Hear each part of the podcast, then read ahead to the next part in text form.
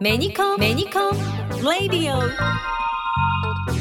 それでは田中社長です。よろしくお願いいたします。よろしくお願いします。さあ9月も半ばでございます。えこの配信は2020年9月ということで本来であればメニコンカップが開催されるはずだったんですけど今年中止になりましたね。そうなんですよね。やっぱりこのコロナ禍っていうことでね、え。ー、もう本当にね25年去年まで続けてきてでまさか今年ね26回目がなくなっちゃうなんてね考えたこともなかったんですよね。うん、これまでもねあの例えば東海大豪雨とかね、はい、ありましたよね、うん、あのねちょうど東海地方が大雨が降ったのが、ええ、メニコンカップと1日ずれててそれでねメニコンカップは無事できたんですよ。えこれまでね僕自身ね晴れ男でね結構。はい、でそうねミニコンカップが始まる直前まで雨が降っていても本ちゃんが始まる時にはね、ええ、快晴になってて結構あるんです。よ。すごい。でハーフタイムの休憩に雨降って、ええ、で後半また晴れるとかね。それグラウンドに水まいてるような感じですよね。そうそうそう。まあ見てる人はちょっと濡れるのでね、え気の毒なんですけども、うん、それでも子どもたちはねやっぱりプレーしたいですからね。そうですね。しかも1万人近くのお客様がねこのメニコンカップの場合は応援に来てくださるんですよ。えー、アマチュアのね大会で1万人のね観客が来るっていうのはちょっとね他にあんまり例がないんじゃないかなっていう意味で、えー、我々あのメニコンとしてもねこのメニコンカップっていうのをこれまで応援してきたね本当に甲斐があるなっていうことでもう本当に社員全員がねこのメリコンカップを応援するっていう気持ちで毎年すごく張り切っている中でのこのコロナ禍。もう非常にね残念です子どもたちがね非常にかわいそうでねこれでプロへ行くかどうするかっていう自分たちのこう将来がある意味決まる可能性もあるわけでそうですよね。本当にねあのやれないことは非常に残念ですね。いわゆるこのメニコンカップっていうのは学校の部活のサッカーではなくて地域のサッカークラブの大会で活躍した優秀選手が東西に分かれてまあ、中学生世代のオールスター戦みたいなものですから本当にスターがここから出るっていうのが毎年楽しみですもんね。そうなんですよねあのクラブユースに所属している、はい、まあ、アンダー15ですから15歳以下なんですけども、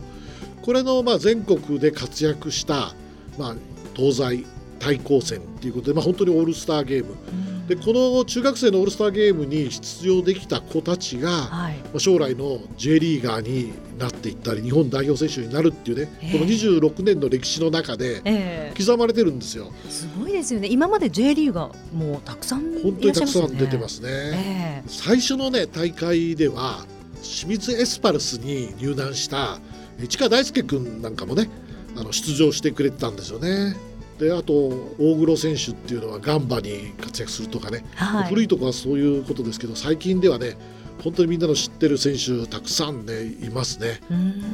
堂安選手もそうですよね、うん、井出口選手もそうですし牧野選手山口選手もう上げるときりがない。宇佐美選手とかね。そうですよ、うん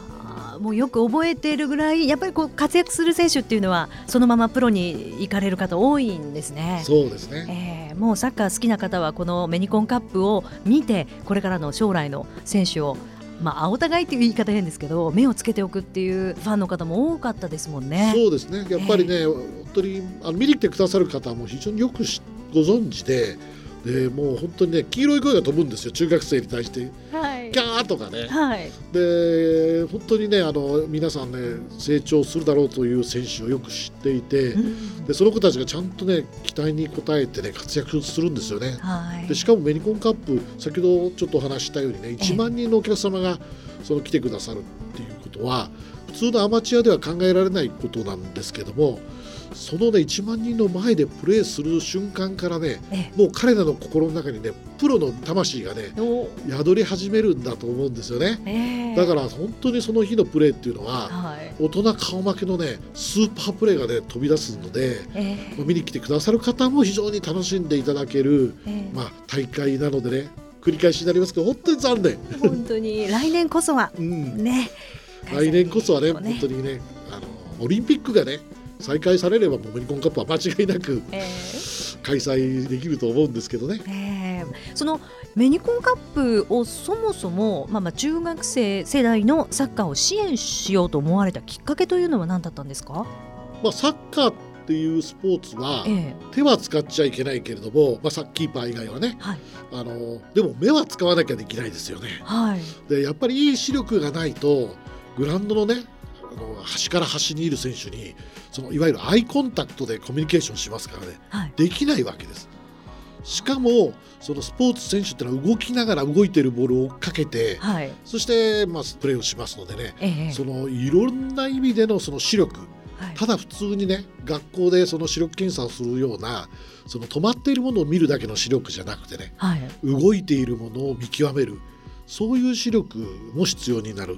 でそういう意味では本当にね我々メニコンがそのコンタクトレンズを通じて視力にまあ貢献する企業っていう意味ではねこのサッカーを応援するというのは非常にそのふさわしいんじゃないか、まあ、先ほど申し上げたようにアイコンタクトっていうことがこのサッカーで非常に大事だっていうことですね。はい、それと15歳ぐらいの子どもさんがちょうどコンタクトレンズを始める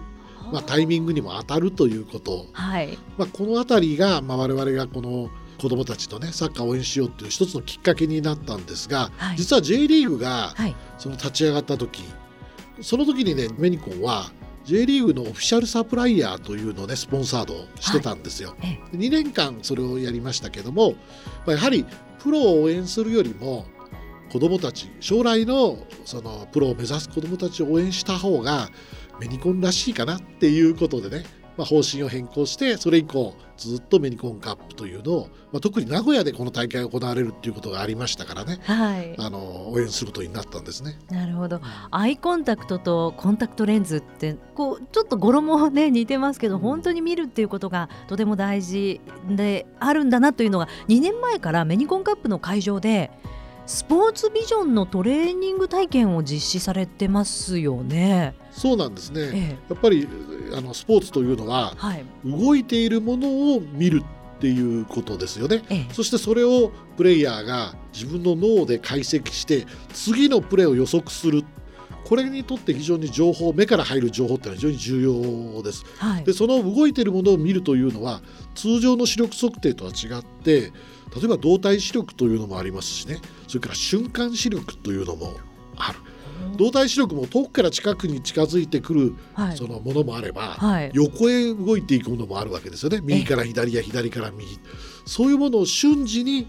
見極めてそしてそれを頭の中で次の動きを予測してプレーに結びつける。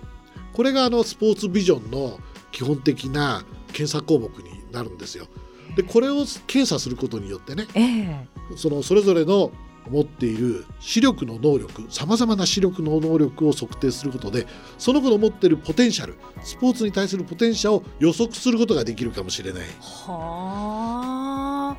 そのスポーツビジョントレーニングの体験をメニコンカップの会場で中学生以下を対象に行っていらっしゃるっていうことなんですね。そうですねあの、うん、来てくださったお子様、まあ、中学生以下の子にやってるんですけど実際には大人もやったりしてるんじゃないですかね。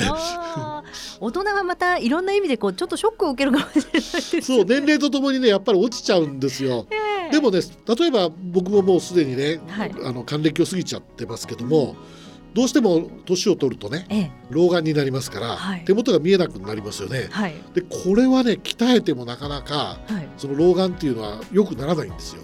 だからどうしても遠近療養の眼鏡やコンタクトレンズをね使わなければ手元も遠くも見えないっていうことになるんですけども、このスポーツビジョンっていうのは鍛えると、かなりね維持できるんです。体力のようなところがあるんですよね。だから鍛えると数値が上がる。うん、それは大人でも？大人でも上がると思いますああそうなんですね。ただしお子さんよりは多分上がり方は鈍いと思います。体の筋肉と同じような。そうですね。だから運動をずっと続けてる方スポーツを現役でやってる方は、ええ、多分スポーツビジョンを測定するとそこそこいい数字が出るんじゃないかと。ただし若い時と比べると落ちているだろうと。だからイチロー選手なんか非常にね長くプロをやってこられた選手っていうのは、はい、そうしたスポーツビジョンがおそらくですよ、はい、非常にあの長けてて年齢を感じさせない数値を多分出してたんだと思うんですよね。何かあの目の前に見えるものじゃなくて上からこう上空から見るような実は感覚持ってるっていうのを聞いたことがあるんですが。そうですね。その例えばサッカーグラウンドを俯瞰的にね、ええ、見る。まるでねドローンで空から見てるように、はい、頭の中で構築できる選手っていうのがいるんですよね。それはあの本当に瞬間に敵の選手や味方の選手がどこにいるかっていうことを見極めて、えー、そしてそれを頭の中で構築してその選手たちの動きも予測して次の行動ができる、はい、こんな選手がいたら、まあ、育ってきたら、えー、日本のサッカーはワールドカップで優勝しちゃいますよね。そうですよなのでこう幼い頃からスポーツビジョンのそのトレーニングに皆さんちょっとこうやってみませんかっていう意味も込めてそうなんですね。新しいね、うん、まだまだ新しい研究領域なんですよ。ええ、だからスポーツビジョンをねもっともっとね、あのー、研究することによって、うん。その日本のスポーツのレベルっていうのがね、ええ、まだまだもしかすると上がるかもしれない。特にこういうなんていうんですかねその集団でやる競技の場合ですね、はい、あのその辺りがね大きいかもしれないですね。そういう可能性を持ってるっていう意味で、はい、ちょっと僕もね個人的に非常に興味があって、はい、この分野をねもう少し研究してみたいなっていうふうに思ってるんです。あなるほどあの昨年春には健康未来エキスポでブースも出されましたもんね。名古屋港金城島のとこでしたかね。はい。あれ面白かったですよね。面白かったです。いろんな試験がトライできて、僕は全然数字悪かったんですけどね。あの松木安太郎さんもお越しになって、そうそう松木さんもやってましたよね。はい。私もあのさせていただきましたが、うん、あの全然ダメでしたね。ちょっと鍛えなきゃいけないかななんて思うんですけれども、まあスポーツと視力っていうのは切っても切り離せないものですけども、最近あのお子さんたちの視力もちょっと落ちてるという話も聞きますので、本当にその子どもたちの体のためにもいいことかもしれませんね。そうなんですよね。あの諸外国ではね、ええ、あの子どもたちの近視を抑制するためには外で遊ぶことがいいっていうふうに言われてるんですよ、はい、確かにね外で遊ぶっていうのは昔のね、僕らが子供の頃はみんな外で遊べと言われてたけど、今の子供は家の中でね、どうしてもあのゲームをしたりそれからまあ勉強もねもちろんするでしょうけども、はい、パソコンをずっといじってたりっていうことが多いのでどうしても視力をね悪くする要素っていうのが非常にたくさんあるんですよ、はい、だから本当はねもう子どもたちに、ね、勉強しなくていいからずっと外で遊んでなさいと、まあ、その方がね本当は視力はね、えー、悪くならない可能性が高い。その辺の視力についてはまた次回ゆっくりお話を伺おうと思うんですが、お話を戻しまして2020年の、まあ、今年のメニコンカップは中止ということで非常に残念なんですけれどもその代わりになるイベントのようなウェブで配信されるんですよね。そうなんですね過去にねあの残っている映像これをねあの編集してでまあ皆さんがよく知ってる選手たち特にね最近の選手たちを中心にねそれをあのウェブ番組でね配信しようということで、まあ、先ほど名前も出た松木安太郎さんもねこれにあの生出演。これ生で放送なんですよ。本当はねメニコンカップは9月の第2日曜日に試合はされるんですけどね、まあ、あの今回はコロナ禍っていうことで中止ですからまあ、あのその代わりにこの10月10日目の愛号デーということで土曜日ですけれども夜の8時から生放送、はい、スポーツブルのウェブ番組、はい、ぜひ皆さんにね見ていただきたいと思います。はい。私も楽しみにしております。ということで田中社長ありがとうございました。ありがとうございました。メニコン。やった。ついにコンタクトレンズデビューだ。と喜んでいた頃も過ぎ去り今ではケアをしなくていいワンデーレンズを愛用中。と言ってた私も今は遠近両用レンズユーザー趣味の読書が楽しいの。変わっていくライフスタイルにいつもベストなコンタクトレンズをご提供します。コンタクトレンズの生涯サポートサービスメニコンメルスプラン。コンタクトレンズは眼科医の指示に従い正しくお使いください